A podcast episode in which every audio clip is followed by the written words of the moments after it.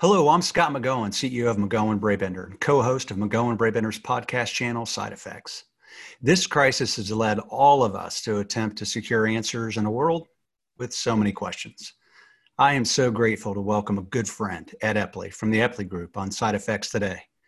Ed is a leading global expert in professional management, sales strategy, and performance management. He is a formal principal consultant for the Table Group a Patrick Lencioni company, and operates the Epley Group. He has worked with executive teams at multinational companies across the United States, Europe, China, Japan, and Australia. His clients include business category leaders such as BMW, DSW, Sara Lee, Bloomberg, Battelle, Goodyear, Speedway, Steamboat Ski and Resort Company, Value City Furniture, PSA Airlines, Emerson Electric, and Safelite Auto and Glass as a facilitator for the course for presidents at an organization in Tipp City, which is terrific, named Aileron. Ed helps lead owners of private businesses apply a system of professional management to identify and correct workplace problems. A professional career that has spanned more than 40 years, and he has recently authored a book titled Let's Be Clear. I'm Scott McGowan. I'm Kenzie Fell. And I'm Anne Marie Singleton. Now, I think even for our listeners, too, I think what's important is um, we might be right, we might be wrong. But one thing is, we're not afraid. Our goal is to get you to think about things a little differently. And we're unscripted. We just have free reign for 20 minutes. Welcome to Side Effects with an A.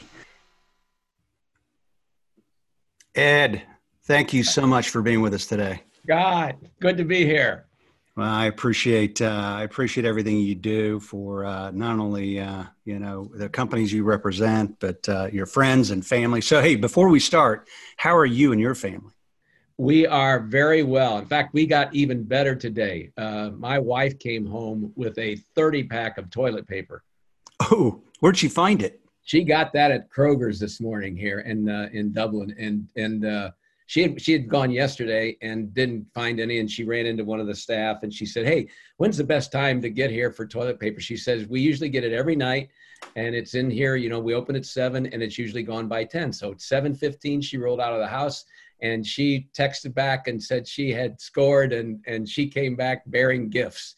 So it's life is good in the Epley house victory victory. Yeah, everybody's absolutely. everybody's safe and uh yeah because you're you're a recent grandfather yeah, we are. Our son and daughter-in-law live in Denver, and uh, their uh, their grandson, our their son and our grandson Emmett Joseph is doing well. Um, lots going on in their world. They just bought a house that they close on this coming Friday, and getting, getting ready to move down to Colorado Springs. So it's life's good. We're we're a little disappointed we can't be there with them, but you know that's that's part of it. But but but every we're blessed. We are so blessed, Scott. Wow, well, good for you, Ed. Um, hey, do you have any recollection of how long we've known each other? I went I went back through the my computer files and I found some stuff back from early 2000 um, that you know we were sending notes and whatnot. Um, I have to believe it was the mid 90s. I have to believe uh, you were still in that little office on uh, Dorothy, not Dorothy. Uh, what, what's an address you're currently on now? What's the name of that street? Uh, South Dixie. South. Dixie. You were further north in that that like four story, three story building that was north of there. I remember sitting upstairs in one of those offices with uh, you, Tim. I don't know if your dad was in the office. Mike was probably there. There were there were only five owners at the time. I do know that. Well, you've helped us for um, gosh, several decades. Uh, I had hair then. Well, yeah, I, I, did too. I did too. Yeah, so did Dave. So did Dave, who's driving this podcast right now. But you've, uh, you know, obviously you got a lot of experience, and um, you know, and you sit on a lot of boards.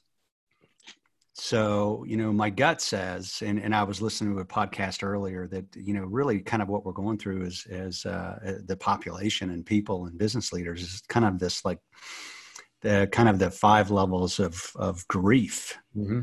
So, yeah. you know, if we say denial, anger, anger, bargaining, depression, and acceptance, what, what, what do you think, in your opinion, what, what, do you think some of us are?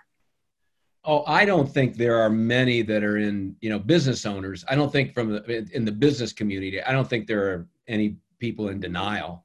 Um, I don't think there are many who are expecting things to be exactly like they were in December or January in July or August. I don't I don't think there's much of that going on.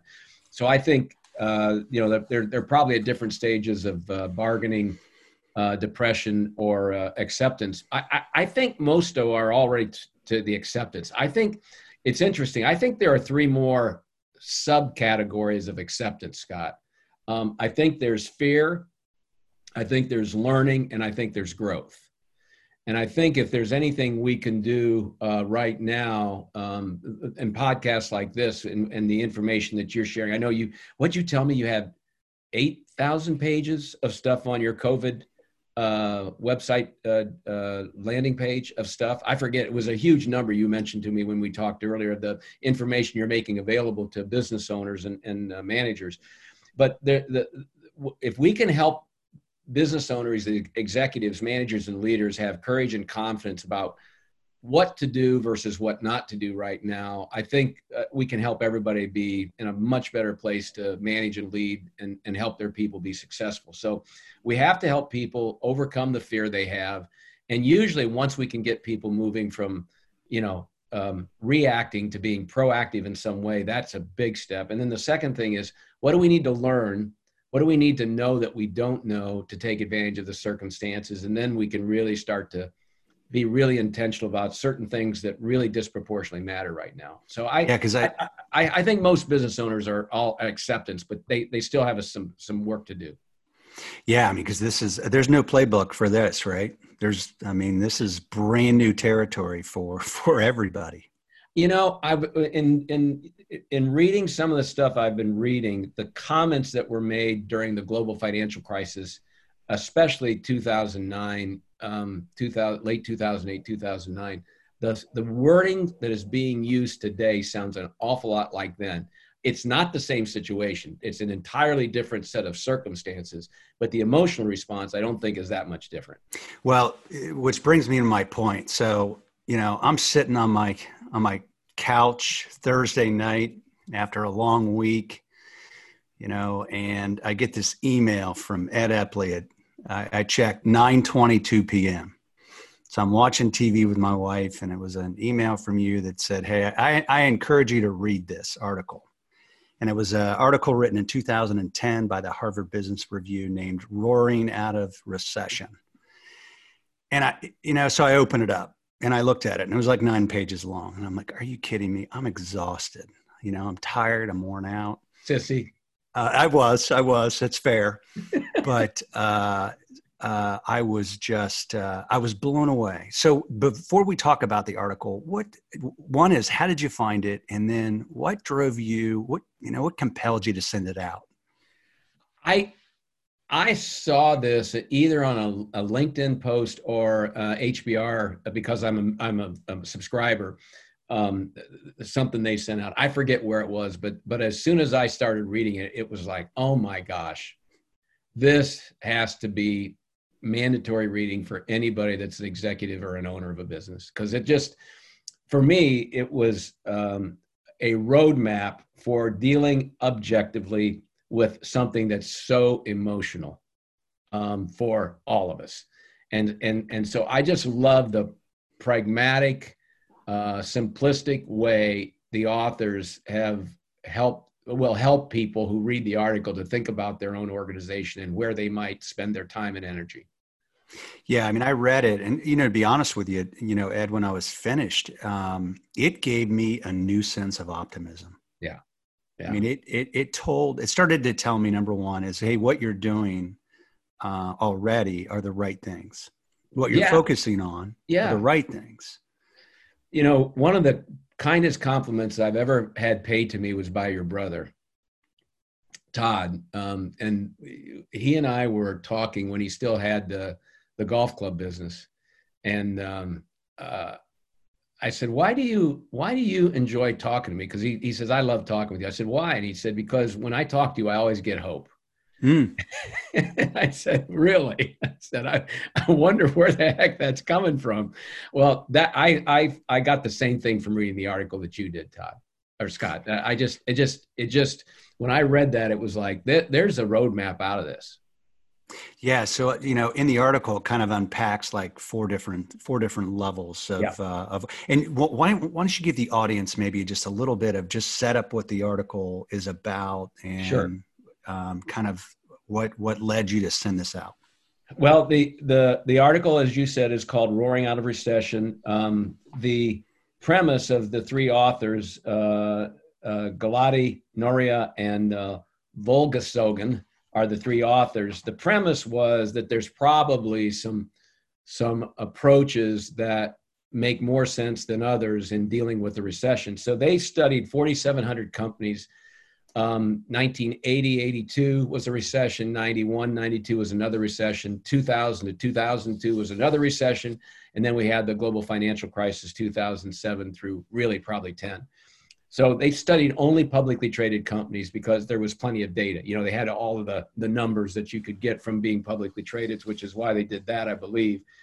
Um, and the and the essence of it was that um, there were certain uh, kinds of things, both defensive and proactive, um, that tend to be uh, bias that business leaders tend to to use in situations like this. Some people go into a cocoon, and others try to be ultra uh, uh, aggressive in, in, times like these.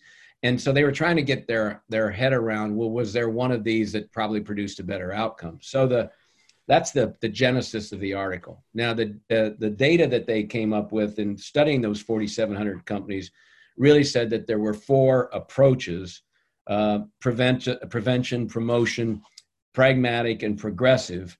Um, and these are actually just set up on vertical axes, you know, the horizontal and, and, vertical axes. So that's the essence of it. So we can plot where almost any organization would be based upon how they behave, Scott.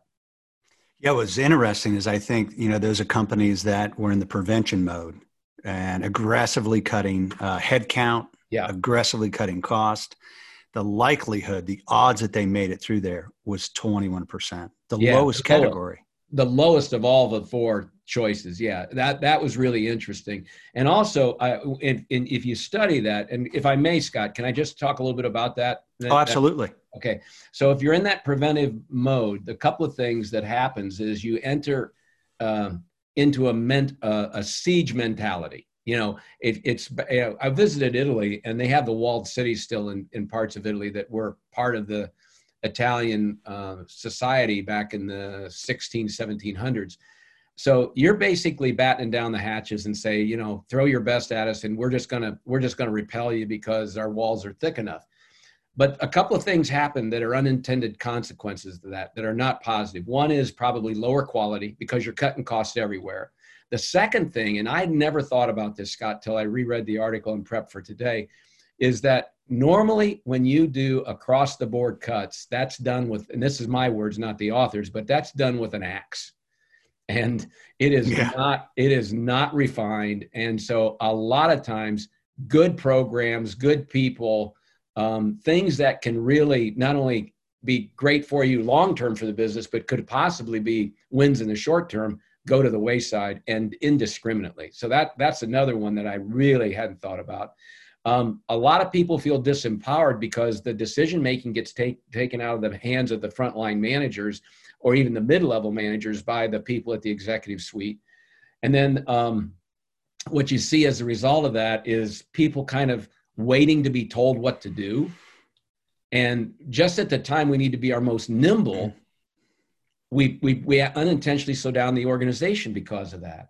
Or waiting that, for, you know, the fact, hey, uh, I'm next. Yeah, that is correct. Yeah. Which, which that whole uh, centralized approach to running a business is really uh, demotivating to the average employee and boss. So I, I that, it, it kind of makes sense when you do the analysis on the back end of why they're the least successful coming out of the recession of all the, the, the four modes. So when you think of the organization that were, you know, basically like promotion focused, yes, uh, versus preventative focus, what what are some of the attributes in regards to the promotion focused uh, industries? Well, uh, the good news is, you know, they're playing to win. Um, so uh, I don't know if this is an accurate analogy, but sometimes I think of it of the person at the craps table in Vegas who's who's uh, ultimately optimistic to the point that they lose all their money. Right? They they just I'm the next I'm going to win the next hand. I'm going to I'm going to get the next roll of dice are going to be in my favor, and I'm going to get it all back. So there's there's a bit of a Pollyannish kind of you know denying reality that can sometimes go along with that. Um, the the article actually makes reference to Hewlett Packard and what they tried to do in that time period uh, back during the I think the late uh, the the Y2K and the the post uh, 2000 recession, and and it they they were successful in grow, growing their sales, but they were unsuccessful in being able to outperform their competitors because they, I, I, think they denied reality about what was going on around them. I think a couple of other things is, um, you know, your, your customers are not necessarily playing by your promotion oriented approach. So you're saying we're all in and we're adding products and services and we're we're expanding into new markets and what have you. At the same time, a lot of our customers or prospective customers might be saying, if they're in a preventative mode, if they're in a if, if they're in a defensive mode, we can't even get in to see them to sell them anything. Right. So that that's that, sometimes if you're in that uh, promotion oriented, uh, full speed ahead kind of mentality, you're, you're ignoring the reality of your clients. Well, and, and it, you know, it could come across as being, unfortunately, it could come across as being arrogant or tone or, deaf. Yeah, just tone deaf. Excellent, excellent point. And, and the likelihood of that group actually pulling out of that was like 26%. So they were they were in second. The third place, uh, which was 29% uh, success rate, was the uh, pragmatic focus. Yeah. So help us understand what that is. So they're doing uh, a little bit of cost cutting and they're doing a little bit of promotion. So they're doing some balance. Um, you know, you could argue that they're trying to straddle the fence um, and probably doing it obviously more successfully than people who choose one side only the, or, or the other. So you, you can say there's some benefits there. Um, uh, I, I, I think though that um, the organizations that just do a little bit of both, what they don't necessarily get the advantage of is the leverage that comes from being intentional in the right kinds of promotional things. I think if you pick the right right now, if I was if if I owned a business that was other than my own, you know, uh, just me, which is the Epley Group, is essentially just me and a few other crazed, disturbed individuals that I have in my network. Um, they're, they're, but I really, it's not a, a business like yours, Scott. So right now, if McGowan Brabender, and I'm sure you're doing this, there's some opportunities if you do certain things right now, selectively, um, with some of the improvements in your business that you're also making in efficiencies right now. You're funding it with, with the, these promotional things with efficiencies that you're finding in other parts of the business then what happens is you're getting an, a running start at using those improvements in the business so that when the if let's call it the recession when this recession ends you will get the benefits of it faster than your competitors. Yeah. No absolutely. So that's hence the name of the article. At least you're starting to run faster than your competitors because you're doing more of the right things right now than they are.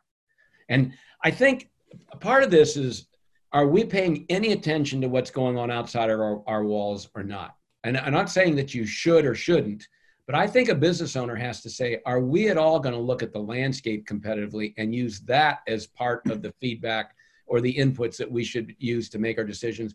Or are we going to say we're self-contained? We're, we're going to, we're, the, we're, screw everybody else. We're just going to focus on ourselves right now. You know, it's interesting that you bring that up because you know, we're on the phone with uh, even some of our customers, including hospitals Yes. So the governor shuts down the state of Ohio and says all elective surgeries uh, are to be canceled. So, you know, you're thinking, okay, here's a decision to protect Ohio, which, by the way, I think DeWine and Husted and the whole, I mean, I think they're doing a fabulous job. I mean, I mean, it, when you look at where Michigan is versus where Ohio is right now, I'm glad I'm an Ohioan, and I'm glad we, we protect the workforce and protect our families.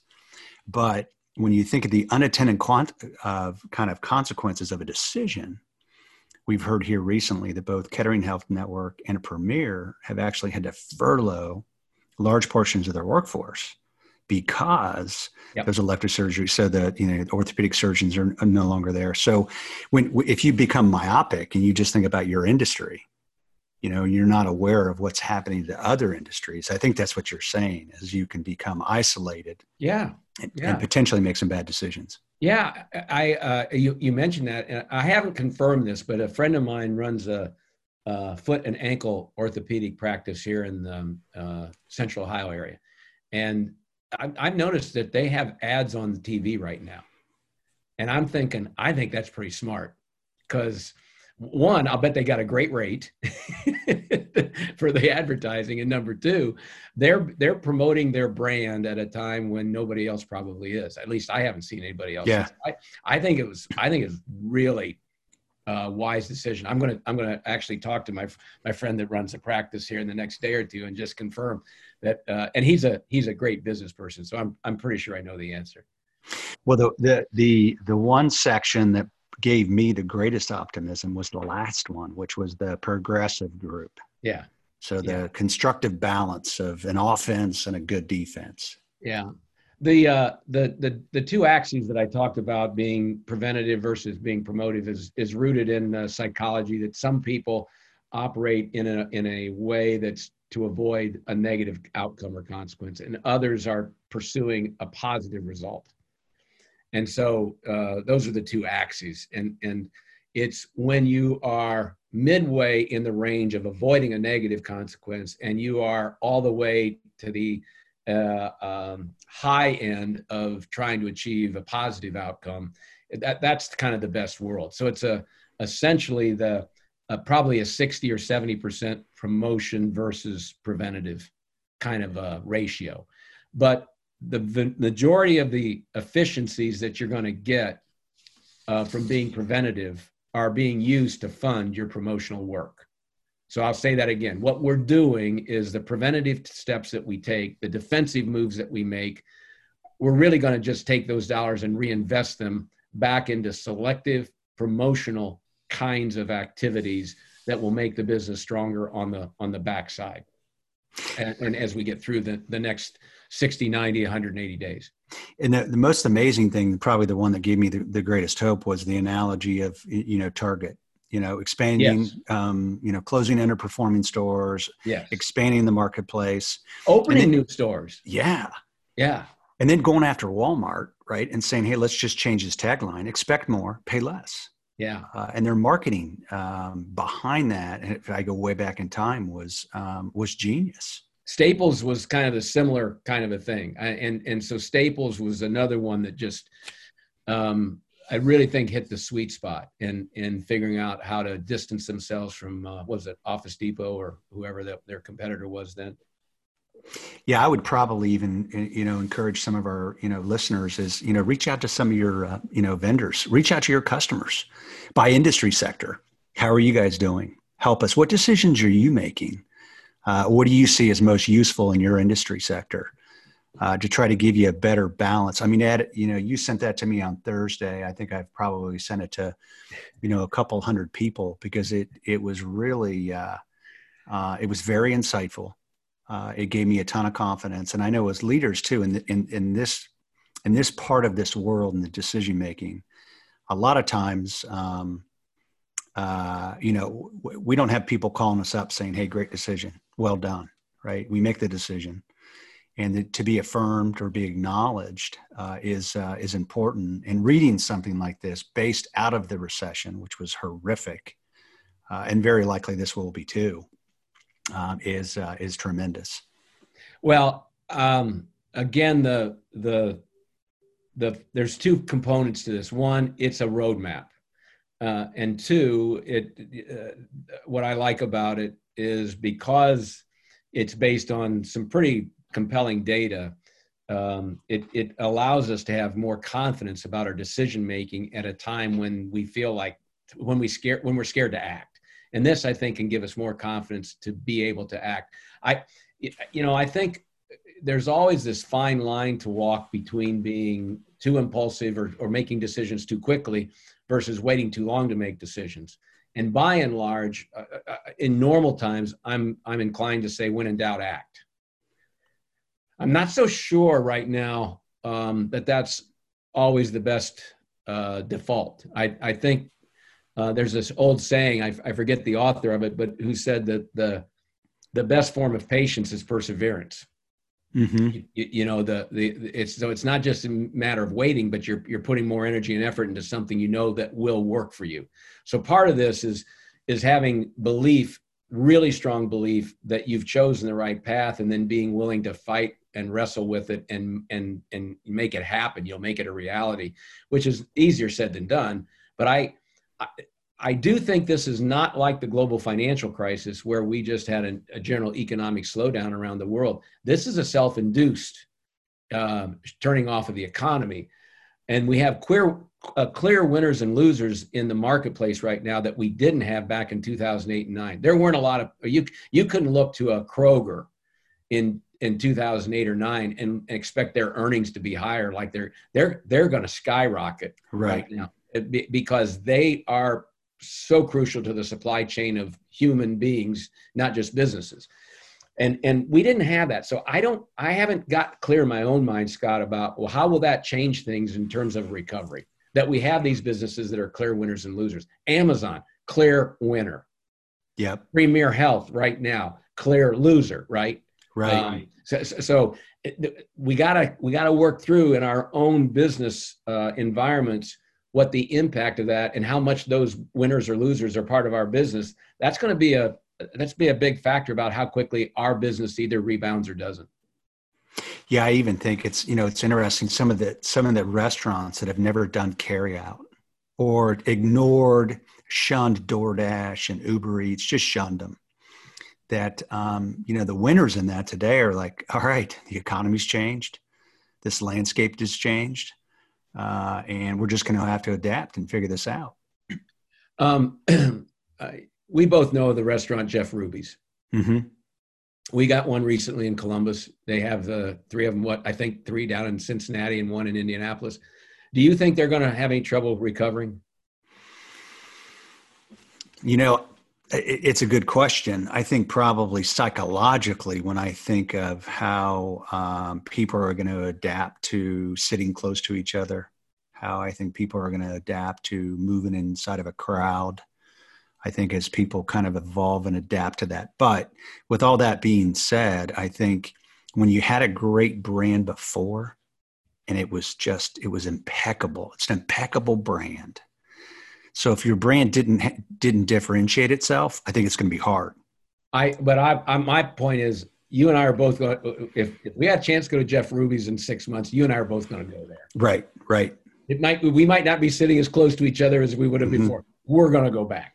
Yep. How about now? Let's go to Denny's. No, I don't. I'm not. I, yeah. I'm, I'm a little bit worried about a Denny's to survive and make it through this unscathed because that's my point. I think certain products and services, like you just pointed out, that know their customers and are, are, are you know, intent upon serving those kinds of customers and, and are different in a significant way in meaningful ways for their customers, my guess is they're going to come out of this pretty fine if they've done the right things to strike the right balance in what they do over the next two, three, four months.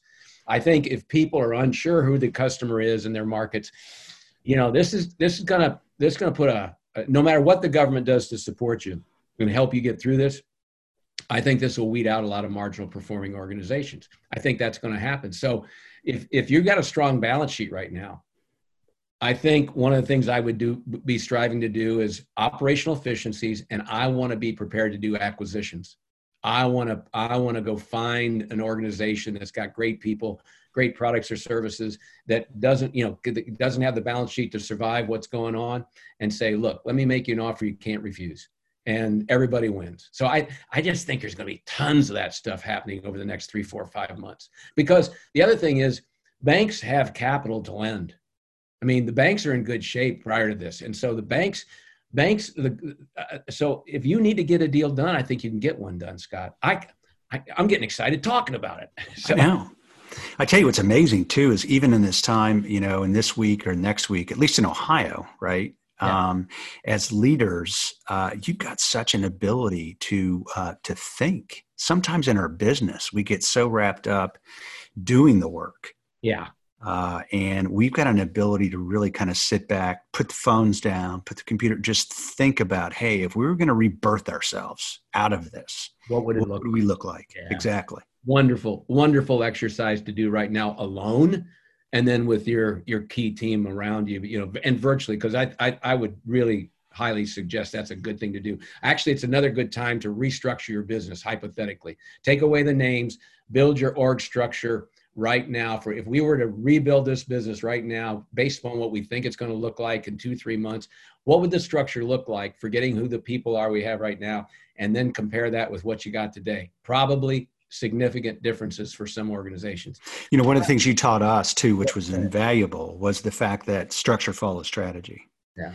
So as business owners, sometimes you get you become maybe so protective of ideas and thoughts that it it actually it's not pr- protective. It's actually arrogant. Yeah. Um, but with structure and governance, what you what you get is you get flexibility, Mhm. you get ideas, and the most important thing is you get speed. Yeah, oh yeah, yeah. The the the the, the ability to be nimble and uh, uh, uh and to I, the, here's an opportunity to stop doing certain things that you've been wanting to stop doing for the business. Here, here's a chance to try an operational efficiency rather than try to improve it. Just stop doing it. If it's really not that critical to the business, cut it out. And you're seeing a lot of that right now just because of virtual meetings. There's certain things that are going by the wayside the business isn't doing. And I'll guarantee you the business isn't missing it for the most part. Yeah, I wanted to add one thing about the, the back to our uh, four styles of, um, of strategy for uh, the article. Um, one of the things that occurred to me, one of the reasons why leaders tend to choose either being all in with defensive approach or being all in with a, a offensive and you know playing to win approach is it's more simple to communicate and and to to lead. In other words, if you're going to say we're we're battening down the hatches, we're hunkering down, we're just going to cut costs right now. That's a simple message to deliver. It's a lot simpler than saying, well, we're going to cut here or we're going to improve efficiency here and we're going to spend money over here because in that case you have winners and losers in your business. You have certain Yeah. people that are feeling like, okay, I'm, you know, you're either part of the shower head or you're part of the drain. So at that point, you're feeling like, oh, I picked the wrong side of the business to be involved with right now. So to me, it's a lot simpler leadership to do one thing than to do two. But as the article reflects and shares, well, the, the optimal thing to do here is some of both in slightly more promotion than preventative. So I want, I just want to make that one more addition to because that's something that occurred to me as I was uh, rereading the article.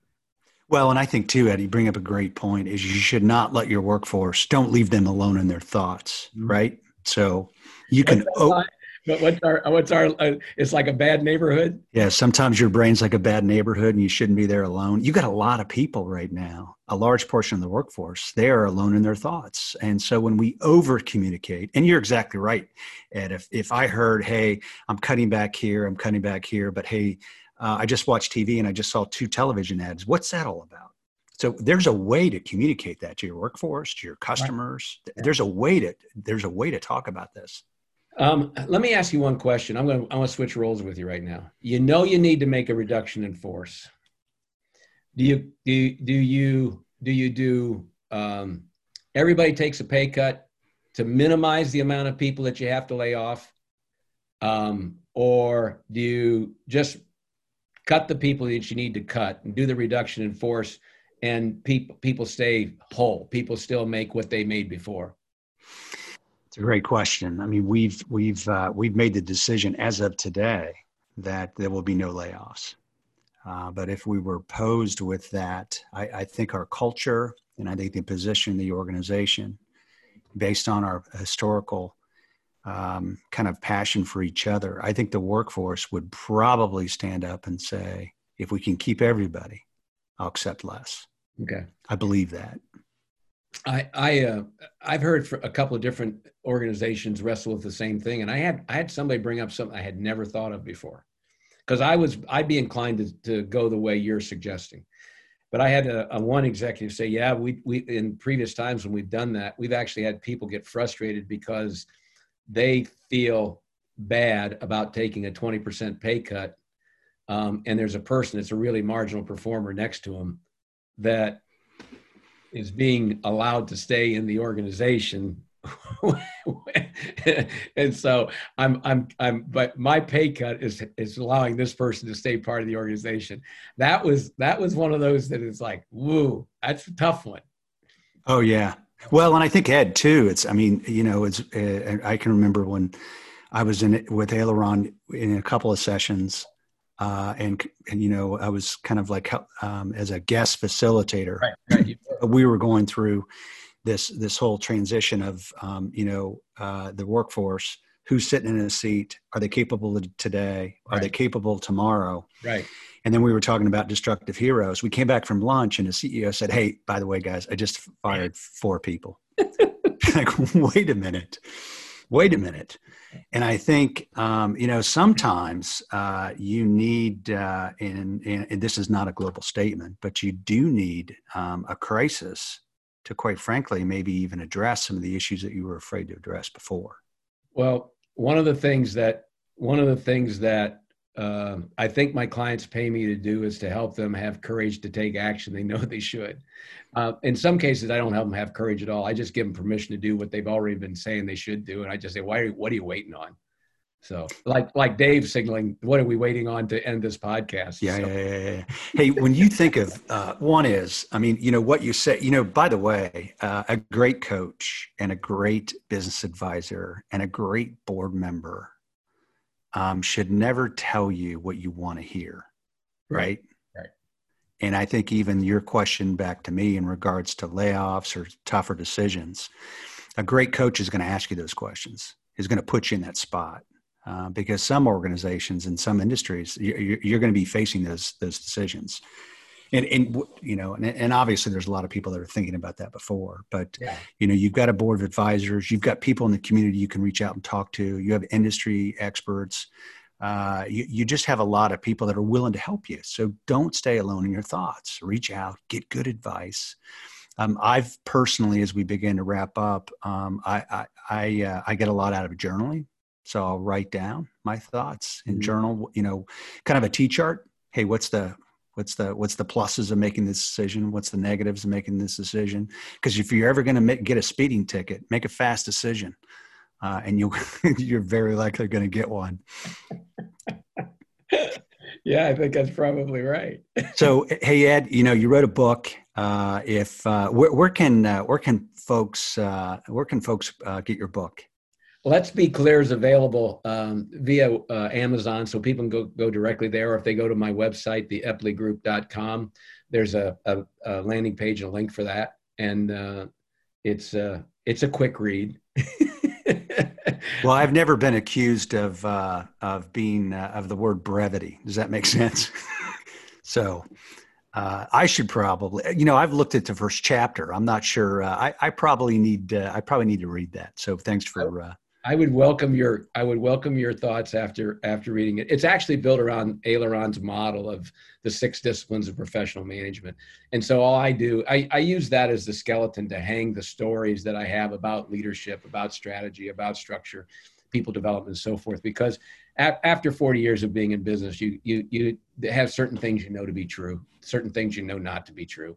Um, doesn't mean they always work. And in fact, one of the one of the caveats I would I would offer up to anybody who reads the HBR article we've been, been referencing is that you can you can be very successful doing something that this article doesn't talk about or does or says do differently. So there are always going to be exceptions. So uh, right now, though, it's it's important that you make a choice, whatever that is. You, you, I think I think if the danger that you have right now, it, it, you got to really be careful of whipsawing the organization. Today, saying we're going left, and tomorrow saying we're going right. That's going to be that's going to just be really damaging to the organization.